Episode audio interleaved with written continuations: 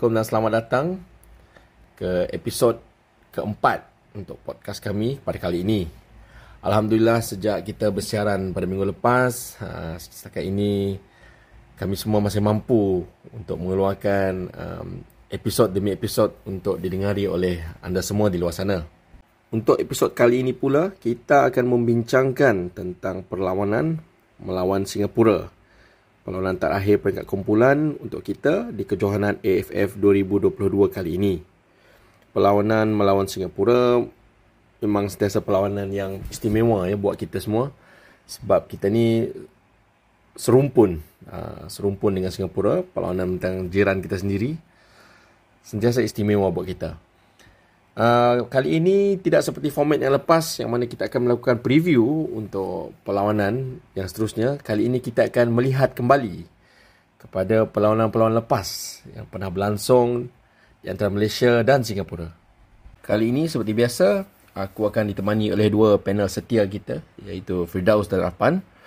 Kami akan sama-sama membincangkan, uh, berkongsi apa yang pada kami adalah perlawanan yang istimewa, perlawanan-perlawanan lepas antara Malaysia dan Singapura yang kami ingat, yang sentiasa kekal dalam ingatan kami sampai sekarang.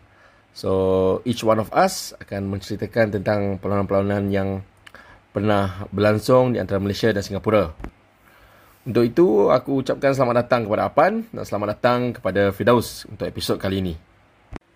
Untuk aku, perlawanan yang aku anggap istimewa antara Malaysia dan Singapura ni adalah pada tahun 2011 di Bukit Jalil. Uh, perlawanan masa tu adalah perlawanan uh, World Cup Qualifier, World Cup 2014 dan kita melawan Singapura untuk perlawanan pusingan kedua.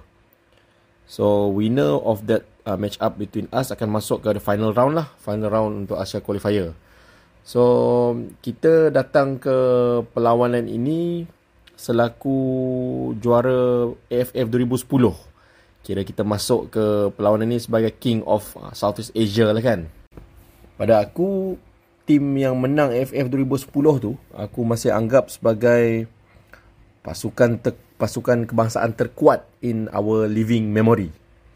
In my living memory lah. Okay, sebelum aku menimbulkan kontroversi dengan statement itu, ada beberapa caveat lah yang aku nak kena beri dulu macam mana aku boleh tabalkan tim 2010 tu sebagai tim yang paling kuat in my living memory.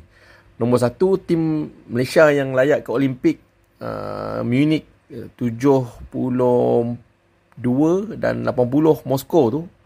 Both tim tu aku tak pernah tengok main live. Satu. Dan kedua, tim kita yang main pada 90s, another era of golden football kita ni, ya tim tu kuat, ada you know ada Az, Azman Anan, ada Zainal, ada Azizul Abu Hanifa, ada Ahmad Syarul Azhar, all the legends lah semua ada pada tim tu tapi tim tu tak pernah menang apa-apa pun. So kalau kita ambil daripada konteks tu aku rasa tak lari sangat lah kot kalau aku nak tabalkan tim 2010 tu sebagai tim uh, tim Malaysia yang paling kuat lah. Aku kena beri sedikit konteks dulu. Kenapa perlawanan yang dekat Bukit Jalil ni aku anggap memorable lah kan. Okay, first leg untuk match ni main dekat stadium um, stadium Jalan Besar. Masa tu stadium National Stadium Singapore under construction lagi. So semua tim semua football match melibatkan pasukan kebangsaan Singapore akan main dekat uh, stadium Jalan Besar. Kepada yang tak tahu, uh, stadium ni dipakai padang sintetik. So not only uh, team national team, national team kita, malah tim-tim yang main melawan yang lain semasa tu, tim yang main liga tempatan kan. Kalau main kat Singapore ni memang ada masalah sikit. Sebab nak main dekat padang sintetik. Which kalau kau tanya aku is weird. Sebab macam dekat Malaysia ni tak ada padang sintetik masa tu. Um, masa tu dekat AFC punya kompleks kat Bukit Jalil tu dah ada padang sintetik tapi aku tak tahu kenapa. Yalah aku pun tak pernah main bola peringkat tertinggi macam ni kan. Apa yang beza sangat? menyebabkan jadi ralat kalau main kat stadium Jalan Besar ni? Game di Jalan Besar 2011 tu Okay lah besides uh, apa the high high scoring time tu rasanya memang highlight kelemahan Syabrini Alawi lah. As a first choice goalkeeper think at least tiga goal he can do at least do something uh, to to to to save our uh, goal post. So apa lepas game tu rasanya next next di uh, di Bukit Jalil rasanya apik lah terus main 5-3 di jalan besar memang epic. End to end stuff that's definitely the definition of end to end punya encounter. Sesuai lagi dengan magnitude sebagai Causeway Derby. So Setuju dengan Zul? Ini antara game yang sangat memorable. And satu lagi game yang Para pernah kena lah YouTube. Tengok balik highlights Untuk game 5-3 ni. Um, Satu benda lagi aku nak tambah um, Walaupun match tu Main dekat Singapore uh, Like always lah Our Ultras Malaya Always uh, make their presence heard. Though in small numbers Wherever they went to lah Especially di Singapore lah kan. Singapore ni kan Ialah game yang sentiasa special kan. So during the game tu Lepas habis the game tu uh, There was a report Yang aku memang baca masa tu. Ada report daripada jurnalis uh, Singapore sendiri Yang uh, Ceritalah uh, Even after the game finish tu The the Ultras yang stay back Dekat jalan besar masa tu Keep on chanting lah Bukit Jalil Bukit Jalil Bukit Jalil Kira macam in defiance mode lah Telling the team Ha, tak ada apalah. Korang menang kat sini datang bukit, datang bukit Jalil, kita cerita benda lain.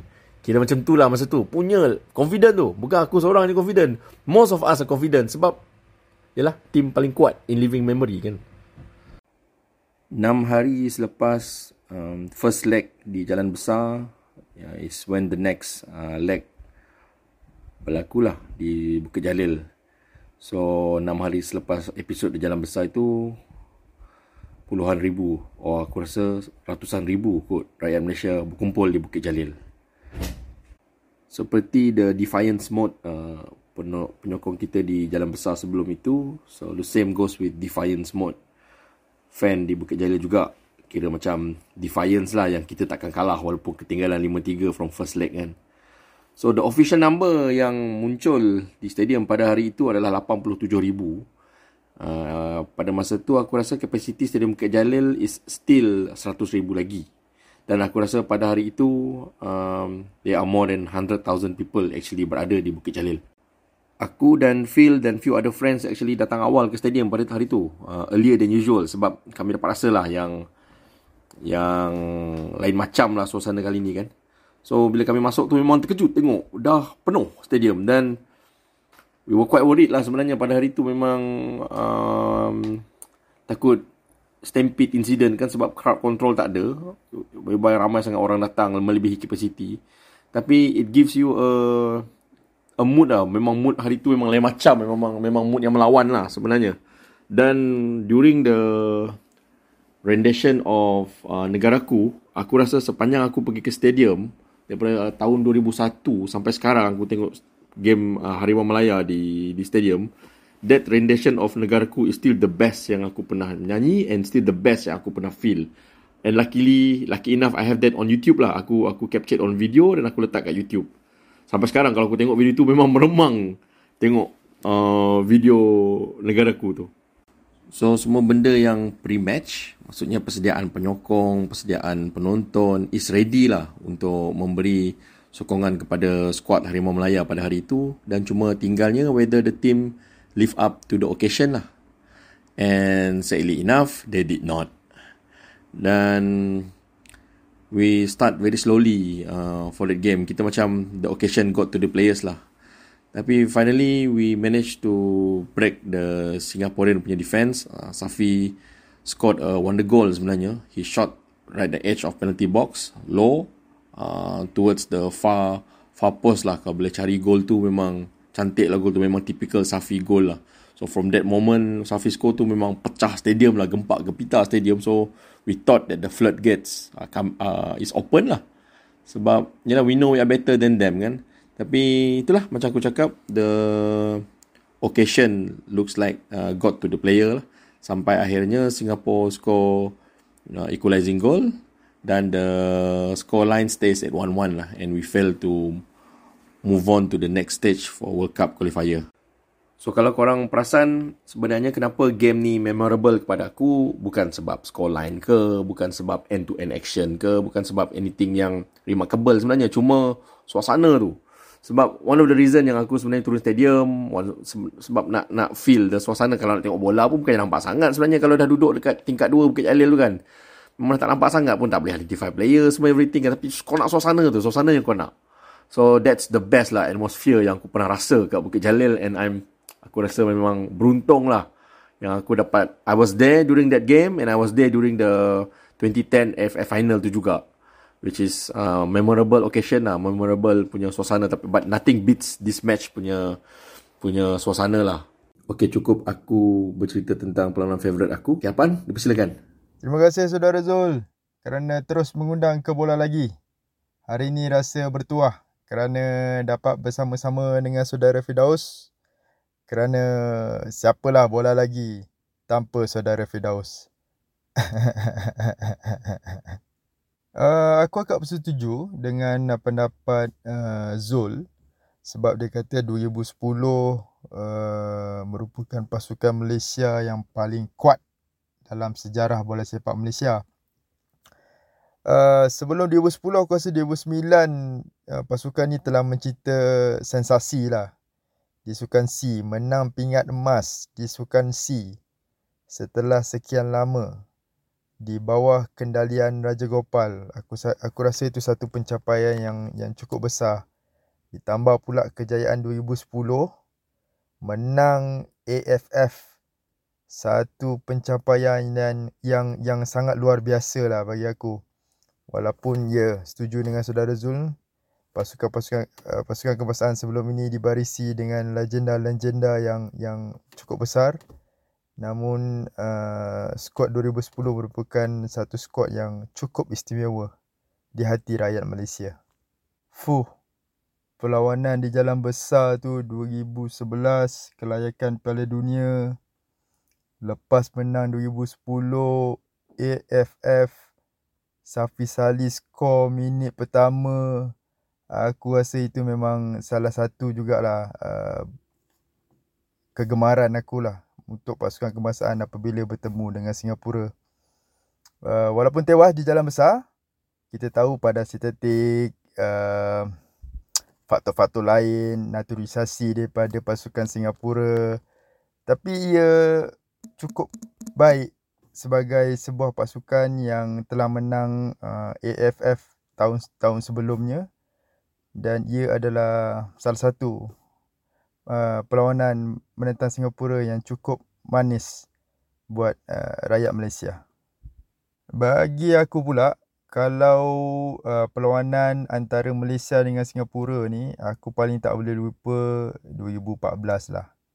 Masa uh, Piala AFF, uh, kita dalam kumpulan uh, bersama dengan Singapura, Singapura hanya perlu seri dalam perlawanan tu dan kita wajib menang.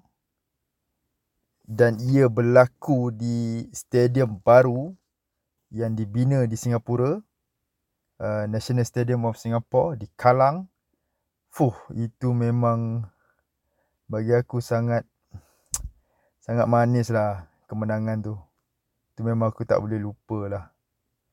Uh, 3-1 Uh, cukup manis. Mungkin uh, korang boleh ingat balik lah siapa yang main malam tu. Masa 2014 tu. Uh, dia boleh dikatakan apa squad yang kita ada pas, pada 2010 tu bermain masa 2014. Tapi ditambah pula dengan uh, beberapa pemain senior.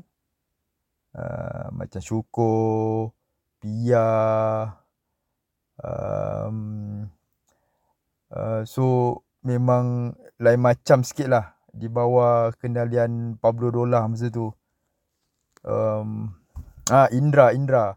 So malam tu memang Allah kita memang memang melakukan apa yang kita sepatut lakukan dan lebih manis lagi dia dilakukan di Singapura.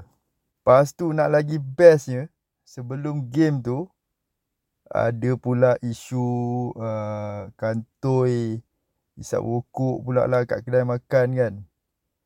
Uh, salah seorang pemain uh, paling penting dalam skot kita, gambar dia diambil So bila benda tu jadi tular uh, semua orang macam agak uh, marah lah, bagi komen itu inilah.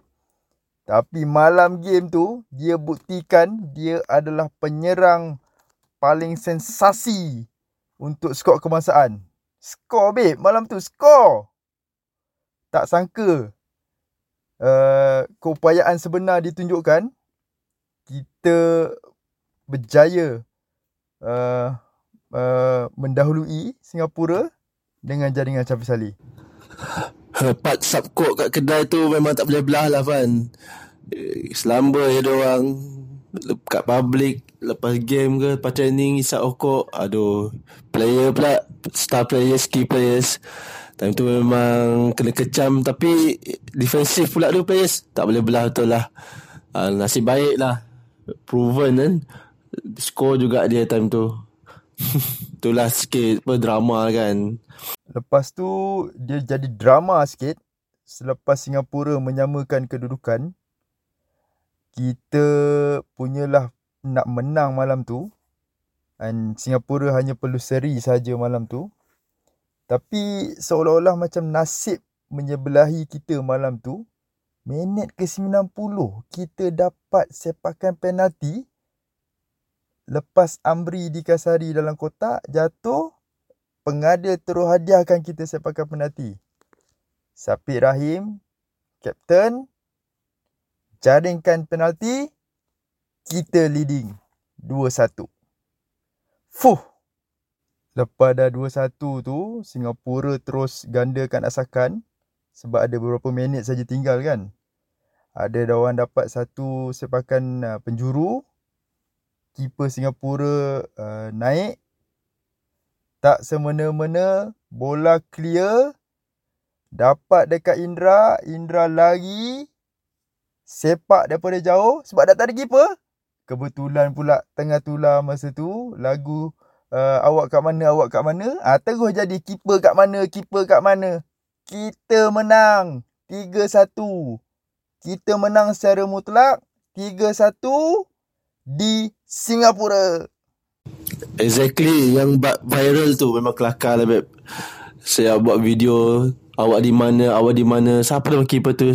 Sunny eh Nama keeper tu. Keeper Singapura. Tapi Satu part yang Awesome kat Lepas Go Indra tu ah, Dia punya celebration tu. Dia pergi ke bench Everyone Apa In the huddle semua. Memang sonok lah. Aku Aku setuju lah Game ni epic juga lah. Memang awesome. Dapat result yang apa yang yang seperti dia nak tapi in a very dramatic fashion yang kita takkan lupa lah. Ianya cukup manis lah 2014 tu. Sebab 2012 Singapura adalah juara bertahan Piala AFF tapi kita dapat singkirkan mereka di, di peringkat kumpulan. Seterusnya layak ke separuh akhir. Lepas tu kita menang pula dengan Vietnam dekat separuh akhir. Bertemu dengan Thailand di akhir. Walaupun kita kalah uh, di akhir tapi aku rasa dengan kejayaan menentang uh, Singapura tu memang orang macam kita boleh cakap macam turning point lah kebangkitan pasukan kebangsaan pada tahun tu. Fuh, itu memang sa- salah satu saat ataupun uh, momen yang sangat bermakna lah. Bila aku menyaksikan uh, uh, pasukan Malaysia uh, bangkit selepas 2010. Okey Abang, terima kasih kerana membawa kita kembali ke perlawanan istimewa pada tahun 2014 tu. Seterusnya kita jemput Phil pula untuk berceritakan yang mana pula perlawanan favourite beliau. Assalamualaikum, uh, salam sejahtera para pendengar setia uh, podcast Bola Lagi. Thank you Zul kerana terus menjemput. Thank you Afan uh, kerana terus uh, bersama dengan uh, pasukan uh, podcast Bola Lagi. Firstly, uh, minta maaf atas uh, ketiadaan untuk episod post-match uh, Malaysia-Vietnam. Uh, kurang sihat pada hari itu. Tambah-tambah lagi sakit hati jugalah. So saya uh, kita hand, bagi Zul dengan Afan je lah untuk handle uh, that uh, episode. Okay, untuk episod kali ni uh, Zul telah beri satu cadangan yang uh, agak baik lah.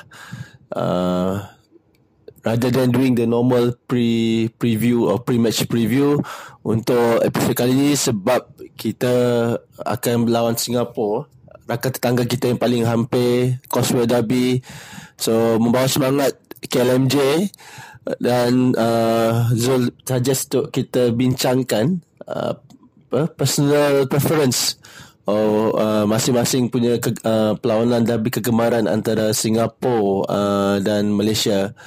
So sebagai seorang peminat bola dan juga seorang peminat sejarah, aku memang setuju sangatlah dengan cadangan uh, untuk kali ini. Zul telah memilih 2011, Afan telah memilih uh, perlawanan pada 2014. So aku akan memilih satu perlawanan yang yang jauh ke belakang 20 tahun lepas uh, 2002 uh, pertandingan Piala FF juga dekat kumpulan B uh, di antara Malaysia dan Singapura. Okey, AFF 2002 tu baik then kita still uh, uh, namakan pertandingan ni Piala Tiger eh, kepada pendengar yang maybe agak muda. So nama asal kejohanan ialah Piala Tiger Mula daripada tahun, tahun 1996 So uh, pada 2002 nama namanya masih lagi Piala Tiger. Tak ingat bila actually uh, dia berubah jadi AFF Suzuki Cup And sekarang telah menjadi evolve lagi menjadi Mitsubishi Electrical Cup Okay, sedikit background untuk tournament tahun tu uh, is a co-host uh, co-hosted tournament. Uh, kumpulan A bermain di Jakarta di Indonesia. Kumpulan B bermain di uh, Singapura so Malaysia terletak dalam kumpulan B bersama Singapura Myanmar Siam. Satu lagi rasa lagi hanya empat pasukan untuk kumpulan B. Okay Okay, squad 2002 ni uh, bagi uh, just uh, bagi background jugalah pada squad 2002 ni ialah basically ialah squad Alan Harris Boys. The same squad yang unfortunately only managed to won silver dekat Sukan C 2001. Siapa yang tak ingat uh, kesilapan Kamal Zaman unlucky uh, kalah 1-0 kepada Siam di final uh, Beverly Shah Alam. So core pasukan dia lah the same squad uh, yang melangi perak uh, pada tahun 2001 ditambah dengan few senior players lah. Okay, kenapa perlawanan ni exciting and memorable bagi aku ialah sebab satu uh, 2002 ni squad dia macam mention dia sangat muda lah uh, very young team uh, led by uh, kira keeper kita ada Azmin Azmin agak senior lah. Uh, then but then the other core players uh, young players ada 22 players. Kita ada Zaman Misbah di pertahanan Kayusan Sahabudin uh, Tuku Hazman captain eh. Uh, dia agak senior.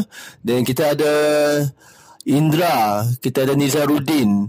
Dan siapa tak siapa yang akan lupa pada Akmal Rizal our very own wonder kid uh, yang akan uh, yang lead the attack untuk uh, this tournament Aku masih ingat ya aku tonton match ni live uh, di TV uh, without any much hope lah. Because lawan kita Singapura pun agak konsisten di Piala AFF uh, sebelum tu. So I just enjoy the, the game but keputusan tu memang luar biasa. Sangat mengejutkan sehingga kan uh, di label oleh uh, penyokong dan pihak milik Singapura sebagai tragedi 18 Disember iaitu pada hari tarikh perlawanan 3 18 Disember sebagai the darkest hour of Singapore football.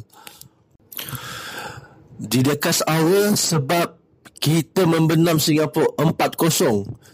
Ya betul, kita menang 4-0 lawan Singapura di Stadium Nasional uh, Kalang yang dipenuhi dengan 45 ribu uh, uh, penonton tu uh, penyokong rumah kita telah mengejutkan uh, mengejutkan.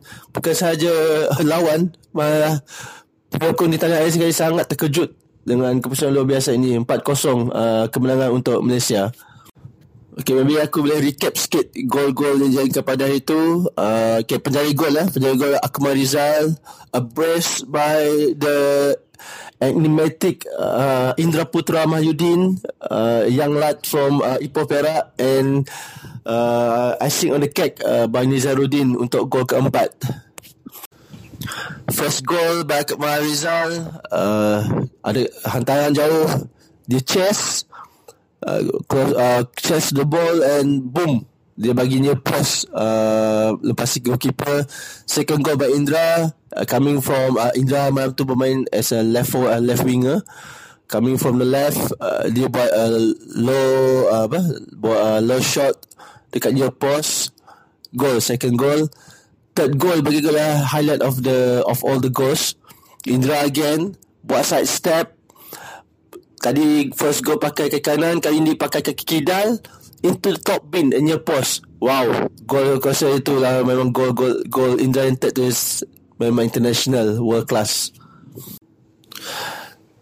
Selepas perlawanan tu rasanya nama-nama seperti Indra, Akmal, Nizaruddin, Zamani, uh, lepas game tu nama-nama semakin naik dan menjadi platform terbaik untuk mereka mewarnai uh, local scene di Malaysia lah. Keputusan tu sangat positif 4-0 yang kita actually selepas tu kita menang lawan Siam 2-1 untuk memulai kumpulan B. Namun uh, agak malang di peringkat separahi kita tewas uh, di Jakarta di GBK Gelora Bung Karno melawan Indonesia hasil jarang, jaringan kemenangan Bambang Pemungkas uh, yang Bambang Pemungkas in 2002 Okay, walaupun kita gagal menjadi FF pada 2002, walaupun berhasil cemerlang di peringkat kumpulan, that result, ni result tu memang stick forever dalam aku punya memory lah. Sebagai satu kemenangan yang paling bermakna bertemu dengan seteru paling paling rapat kita Singapura. So, aku sangatlah recommend kepada para pendengar try YouTube or Google lah uh, perlawanan ni untuk mendapat feel sebenar apa, yang diceritakan uh, sebentar tadi. Oh, lupa nak mention juga. Time tu Malaysia masih pakai Adidas ya. So, aku dengan Zul personally kita dulu uh, rasa kit 2002 ni antara the best kit lah ever lah bagi kami berdua. Kit 2002 ni cantik, unik. And itulah zaman Adidas tu susah lah kita nak cari kit ni. So zaman Nike ni eh, easily uh, easily bought dekat kedai semua tapi zaman tu nak cari Adidas ni sangat susah lah. Tapi memang cun uh, kit uh, Adidas 2002 ni. Untuk rekod ya sebagai uh, pengumpul jersey pasukan kebangsaan sampai sekarang aku masih cari lagi jersey yang yang feel sebut tu. Memang rare gila lah. Aku rasa sepanjang ni aku pernah nampak dua kali je kot orang pakai. Tapi aku rasa tu pun player punya kot player bagi kat dorang kan. So, memang rare gila aja tu. Kalau boleh korang carilah uh, gambar. Uh, kot ada kolektor yang dah ada kan. Boleh hubungi kita lah. Ada satu kata-kata yang aku pegang uh, selama ni lah. Iaitu sejarah itu sifatnya berulang. So harap-harapnya pada 3 Januari ini nanti sejarah berulang lah. Sejarah kita mengalahkan Singapura ni berulang. Macam yang Apan sebut tadi, untuk perlawanan pilihan dia pada 2014 tu, situasi dia sebenarnya sama dengan keadaan sekarang. Ah, keputusan Singapura seri dengan uh, Vietnam semalam meletakkan mereka pada kedudukan untuk hanya perlu to avoid defeat untuk melawan Malaysia. Mereka tak perlu menang untuk melawan Malaysia to advance to the next stage. Which is samalah dengan keadaan pada 2014 hari itu. So, kalau betul sejarah itu sifat yang berulang, maka kita harapkan berulanglah uh, insiden pada 2014 tersebut. Okay, sebelum aku tutup episod kali ini, sebab aku tekong kan. So aku boleh buat lah apa yang aku nak. Aku sebenarnya nak nak share satu lagi match ha, between Malaysia dan Singapore ni. Kira macam uh, honorable mention lah daripada aku. Which is game Pesta Bola Merdeka tahun 9 eh, tahun 2007 between Malaysia dengan Singapore yang perlawanan yang berlangsung di stadium MPPJ ha, itu game yang sangat memorable juga untuk aku.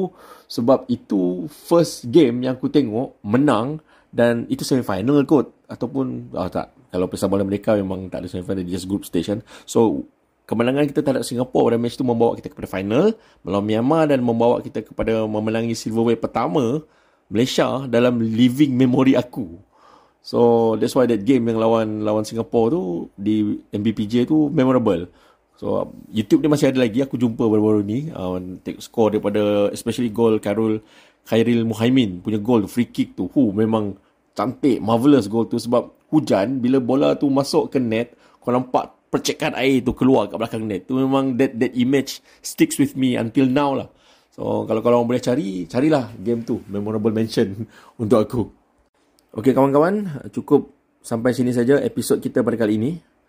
Uh, please do look forward kepada kita punya match preview yang mungkin akan keluar esok ataupun lusa. Sehari dua ni lagi lah. Kita akan cuba cari masa untuk duduk dan rakam match preview pula.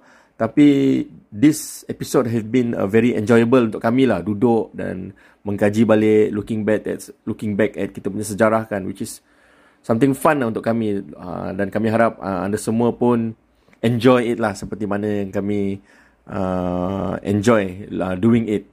So saya akhiri episod kali ini dengan ucapan selamanya Harimau Malaya. Free kick diambil daripada tim dan kini tendangan dibuat dan Cairo Fahmi Ceman menepis keluar itu dia dan kini bola melambung tinggi counter attack daripada pasukan Malaysia dan kini itu dia Indra Putra Mayudin membawa terus dan kini adakah dia akan men- Keeper kat mana? Keeper keeper kat mana? Keeper kat mana? Keeper keeper kat mana? Keeper kat mana? Keeper keeper kat mana? Keeper kat mana? Keeper keeper kat mana? Keeper kat mana? Keeper keeper kat mana? Keeper kat mana?